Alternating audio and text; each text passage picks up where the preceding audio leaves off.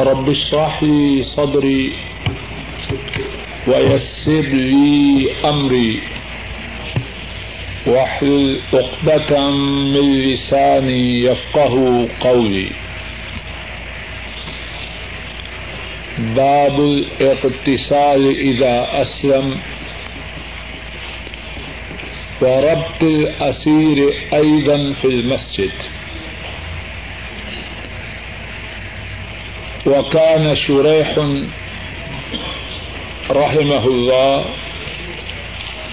يأمر الغريم أن يحبس إلى سارية المسجد. باب ہے جب مسلمان ہو تو غسل کرے اور قیدی کو مسجد میں اور قیدی کو مسجد میں باندھنا۔ اور شرح رحم اللہ مکروز کے بارے میں حکم دیتے کہ اسے مسجد کے ستون کے ساتھ باندھ دیا جائے۔ امام بخاری رحمہ اللہ تعالی اس باب میں دو باتیں بیان فرما رہے ہیں۔ پہلی بات یہ ہے کہ جب کوئی بندہ مسلمان ہو، اسلام میں داخل ہو تو غسل کرے۔ اور دوسری بات یہ ہے کہ مسجد میں ضرورت کے وقت جس کو قید کیا جائے، جس کو روکا جائے، ضرورت کے وقت اسے مسجد میں ستون کے ساتھ باندھ سکتے ہیں۔ امام بخاری رحمہ اللہ، انہوں نے جو دو باتیں باب میں، عنوان میں ذکر فرمائی ہیں، اس کی تائید میں حضرت شرح رحمہ اللہ ان کا واقعہ پیش فرمایا ہے اور پھر اس کے بعد نبی مکرم صلی اللہ علیہ وسلم کی حدیث پاک بیان فرمائی ہے۔ قاضی شرح رحمہ اللہ کی قاضی شرح رحمہ اللہ کا جو عمل بیان کیا ہے وہ یہ ہے وكان شريح يأمر الغريب أن يحبس إلى سارية المسجد. قاضی شریح اس بات کا حکم دیتے کہ جو مقروض ہے اسے مسجد کے ستون کے ساتھ باندھ دو اور بات اس بات کی تفصیل یہ ہے جس طرح کے دیگر روایات میں ہے۔ قاضی شرح رحم اللہ، جب کسی ایسے شخص کے معاملے کے متعلق غور کرتے، جس کے ذمے دوسروں کا حق ہوتا، تو حکم دیتے کہ اسے مسجد کے ستون کے ساتھ باندھ دو اگر فوری طور پر اس مقروض کے ذمے جو چیز ہوتی ادا کر دی جاتی تو اسے چھوڑنے کا حکم دیتے۔ نہ اس کو جیل میں منتقل کرنے کا حکم دیتے۔ امام بخاری راہ اللہ، قاضی شرح راہ اللہ، ان کے اس عمل سے یہ بات بیان کر رہے ہیں کہ کسی شخص کو ضرورت کے وقت مسجد کے ستون کے ساتھ باندھنا درست ہے اور ایسا کرنا مسجد کے آداب کے منافی ہے۔ اسلامی سیاست، اسلامی قضا وہ مسجد سے الگ نہیں۔ دین اسلام دین شامل ہے، اس میں عبادت بھی ہے اور قضا بھی ہے۔ لوگوں کے حقوق کی ادائیگی کی کوشش بھی یہ دین کا حصہ ہے۔ اور ضمنی طور پر قاضی شرح کون تھے؟ قاضی شرح اسلام کے نامور قاضیوں میں سے ایک ہیں۔ ان کے والد کا نام حارث، شرح بن حارث الکندی ہے۔ یہ اصلاً ایرانی تھے۔ نبی مکرم صلی اللہ علیہ وسلم کے زمانہ مبارک میں موجود تھے، لیکن حضرت صلی اللہ علیہ وسلم کی زیارت سے سعادت مند نہ ہوئے۔ عمر فاروق رضی اللہ تعالی انہوں نے اپنے دور حکومت میں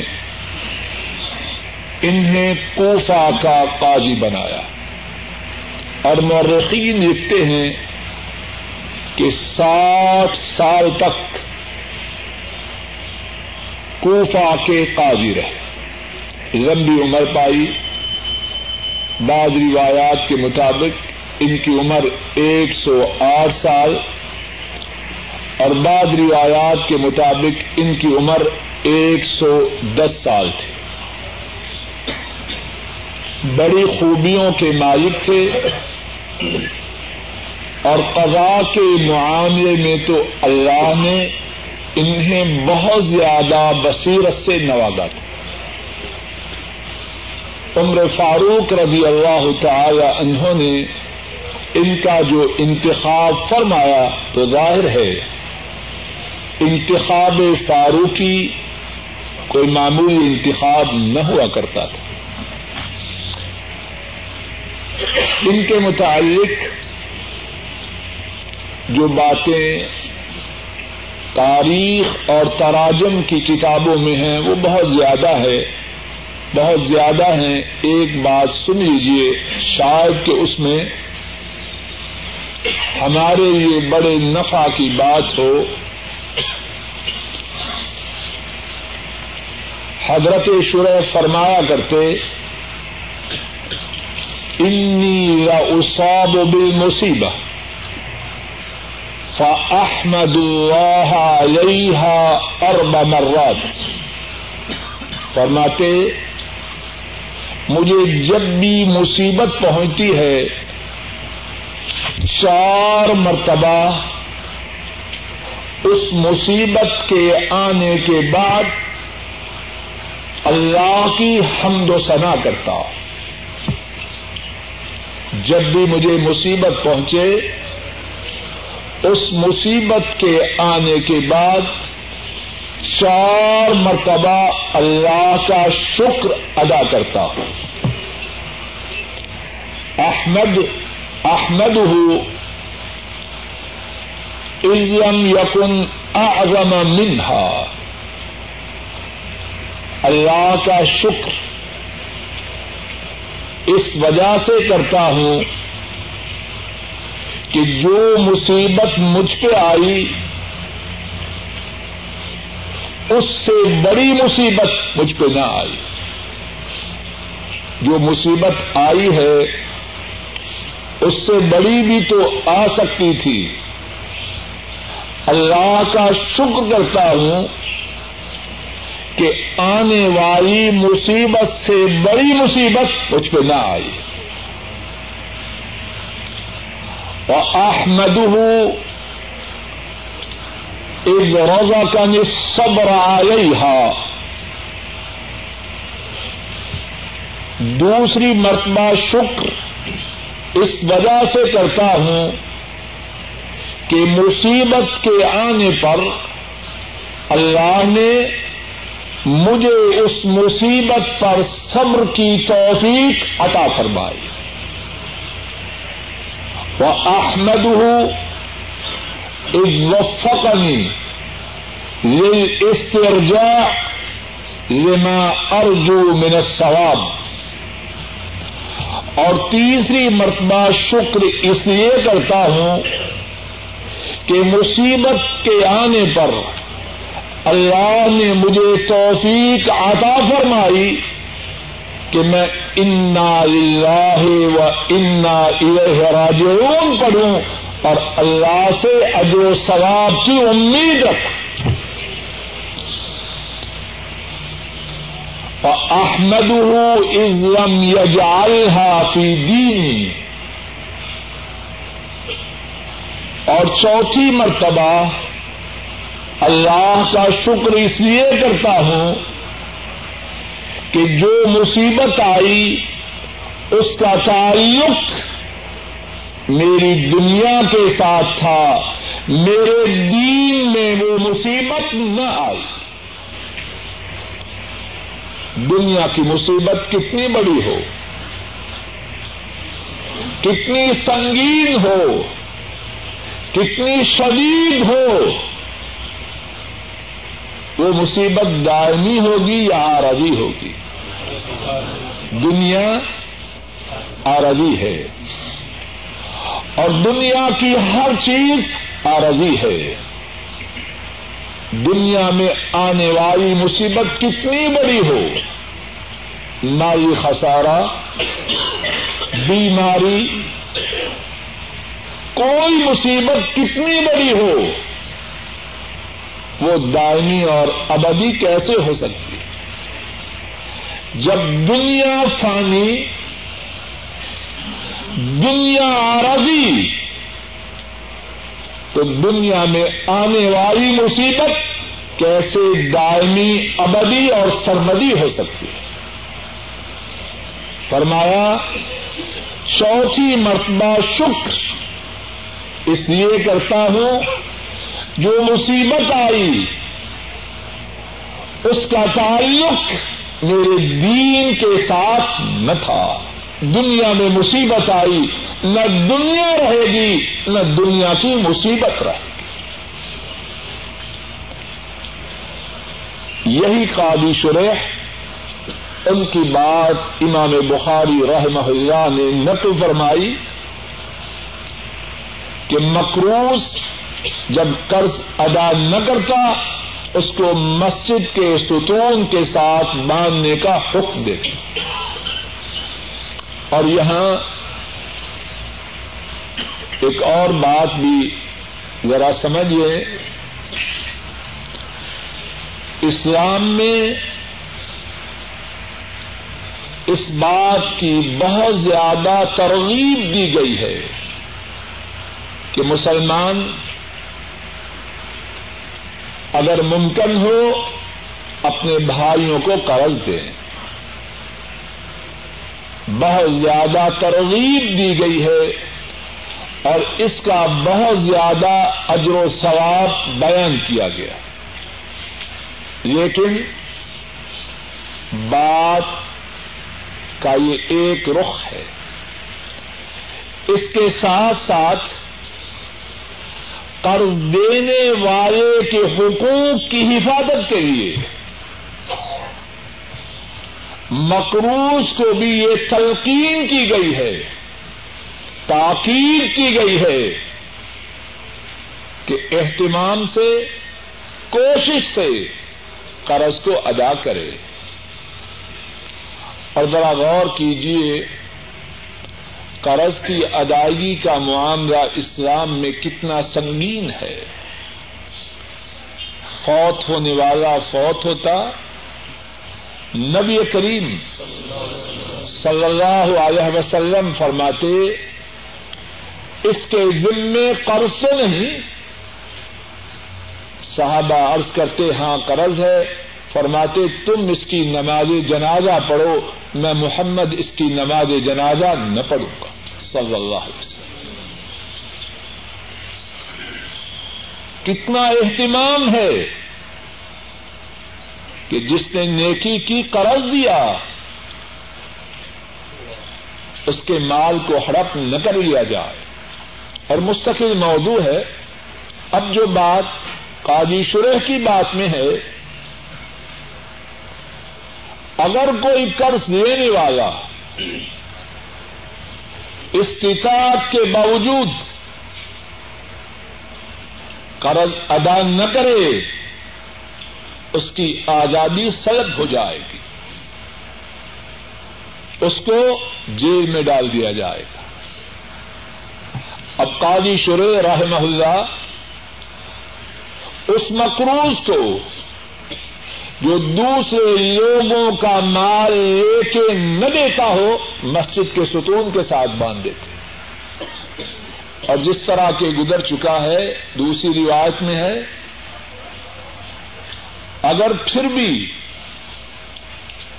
اس کی طرف سے مال ادا نہ کیا جاتا، اس کے متعلق حکم دیتے، اسے جیل میں بند کر دو۔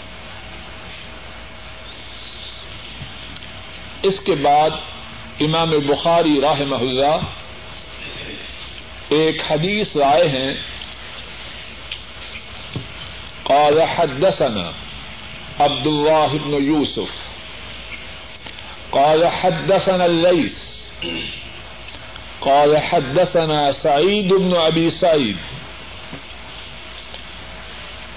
سمع ابا هريره رضي الله تعالى عنه قال، بعث النبي صلى الله عليه وسلم خيرا كبر نيت فجاءت برجل من بني حنيفة يقال له ثمامة بن عثال.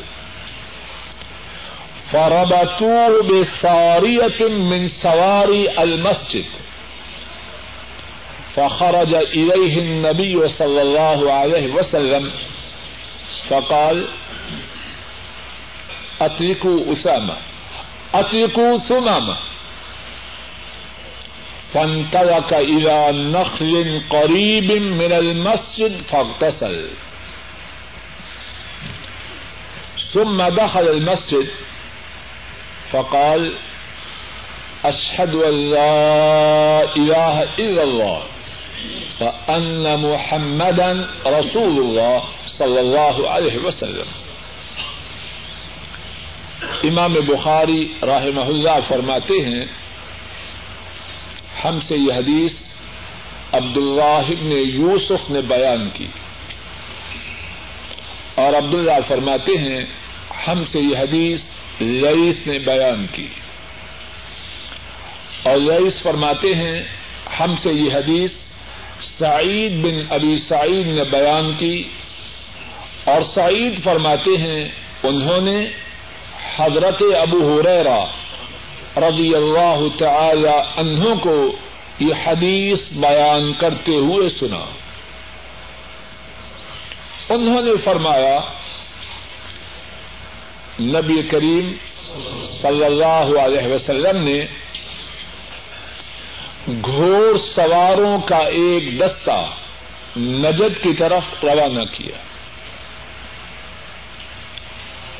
وہ دستہ بنو حنیفہ کے ایک آدمی کو پکڑ کر لایا اور اس شخص کا نام سماما بن اصال تھا۔ انہوں نے اس کو مسجد کے ستونوں میں سے ایک ستون کے ساتھ باندھ دیا۔ نبی کریم صلی اللہ علیہ وسلم اس کے پاس تشریف لائے اور فرمایا سماما کو کھول دو۔ سماما ایک قریبی کھجوروں کے باغ کی طرف گیا۔ سماما مسجد کے قریب ایک کھجوروں کے باغ کی طرف گیا، وہاں غسل کیا، پھر مسجد میں داخل ہوا اور کہنے لگا اشد اللہ الہ الا اللہ، میں گواہی دیتا ہوں، اللہ کے سوا کوئی معبود نہیں۔ ان محمد رسول اللہ صلی اللہ علیہ وسلم اور بے شک محمد صلی اللہ علیہ وسلم اللہ کے رسول ہے سماما رضی اللہ تعالی عنہ کا یہ واقعہ صحیح بخاری میں ایک دوسری جگہ قدر تفصیل سے آیا ہے۔ دوسرے مقام سے اس واقعہ کو پڑھتے ہیں، پھر اس واقعے میں جو فوائد ہیں، جو دروس ہیں، انشاءاللہ اللہ ایک ایک کر کے ان کو بیان کرنے کی کوشش کی جائے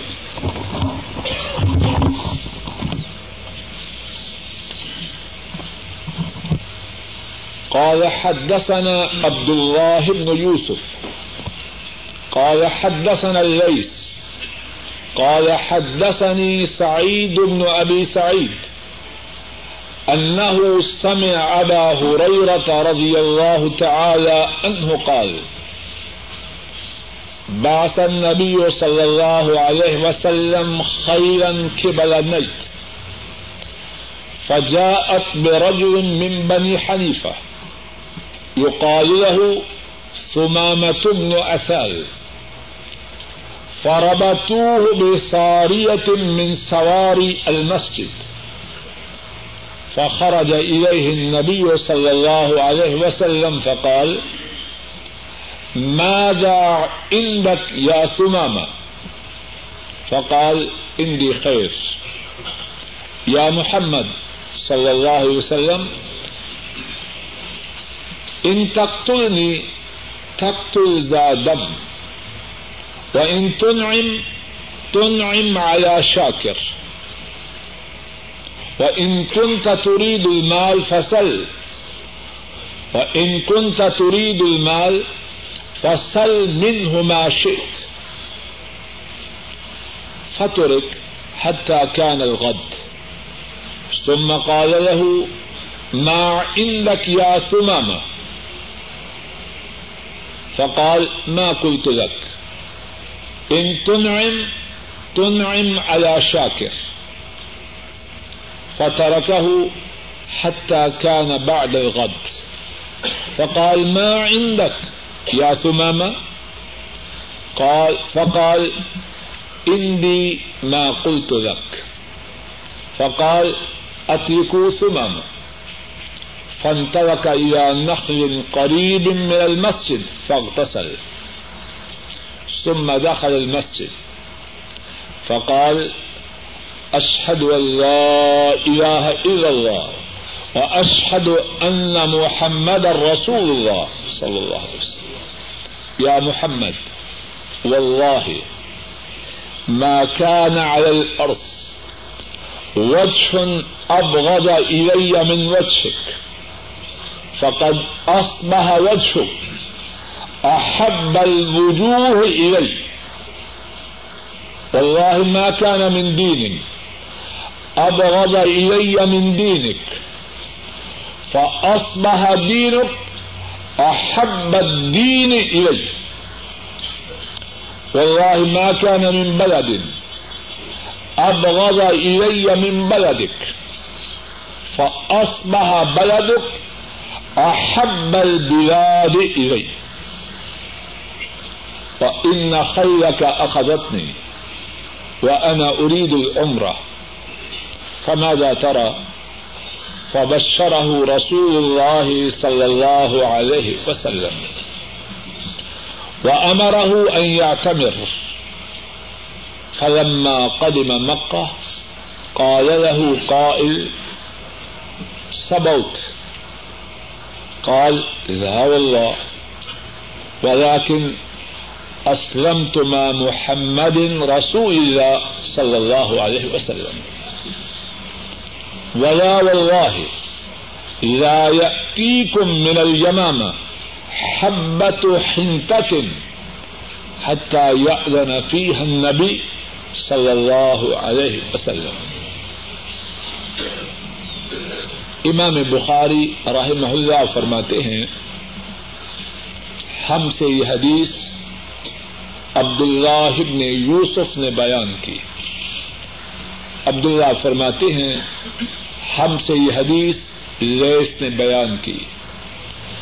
لیس فرماتے ہیں، مجھے یہ حدیث سعید ابن ابی سعید نے بتلائی۔ اور سعید فرماتے ہیں، انہوں نے ابو حریرا رضی اللہ تعالی انہوں کو یہ حدیث بیان کرتے ہوئے سنا۔ انہوں نے کہا،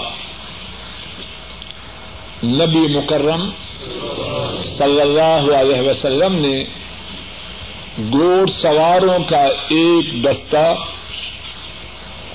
نبی کریم صلی اللہ علیہ وسلم نے گھوڑ سواروں کا ایک دستہ نجد کی طرف روانہ فرمایا۔ یہ دستہ بنو حنیفہ کے ایک آدمی کو پکڑ کر اپنے ساتھ لایا اور اس آدمی کا نام سماما بن اصال تھا۔ اور انہوں نے اس شخص کو مسجد کے ستونوں میں سے ایک ستون کے ساتھ باندھ دیا۔ نبی کریم صلی اللہ علیہ وسلم اس کے پاس تشریف لائے،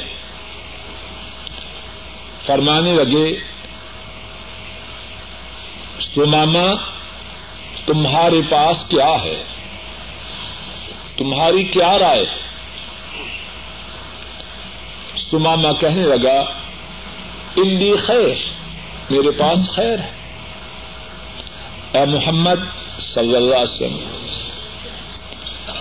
اگر تو نے مجھے قتل کیا تو ایک ایسے شخص کو قتل کرے گا جس کے خون کا انتقام لیا جائے گا۔ اور اگر تم نے مجھ پر احسان کیا تو ایک ایسے شخص پر احسان کرے گا جو احسان کا شکر کرنے والا ہے۔ اور اگر تم مال چاہتا ہے تو جتنا مال چاہیے اس کا سوال کرو اس کو چھوڑا گیا، وہی رہنے دیا گیا۔ جب دوسرا دن آیا، نبی مکرم صلی اللہ علیہ وسلم نے اس سے فرمایا، ما عندك یا سماما سماما کیا رائے ہے تمہاری؟ کہنے لگا میں قلت تو رکھ؟ میری رائے تو وہی ہے جو پہلے کہہ چکا ان تن ام تن ام آیا شاکر۔ اگر احسان کرو گے، تو شکر کرنے والے پر احسان کرو گے۔ اسے وہیں چھوڑا گیا۔ جب اگلا دن آیا، آ حضرت صلی اللہ علیہ وسلم نے پھر اس سے فرمایا نا آئندہ کیا سماما سماما تمہارے پاس کیا ہے؟ کیا رائے ہے تمہاری؟ سماما جواب میں کہنے لگا اندی ما قلت لک، جو پہلے کہا وہی میرے پاس ہے۔ میری رائے میں، میری سوچ میں، میرے فکر میں کوئی تبدیلی نہیں۔ میں اپنے دین پر باقی ہوں۔ چاہو تو قتل کر دو۔ چاہو تو احسان کرو۔ چاہو تو مال کا سوال کرو۔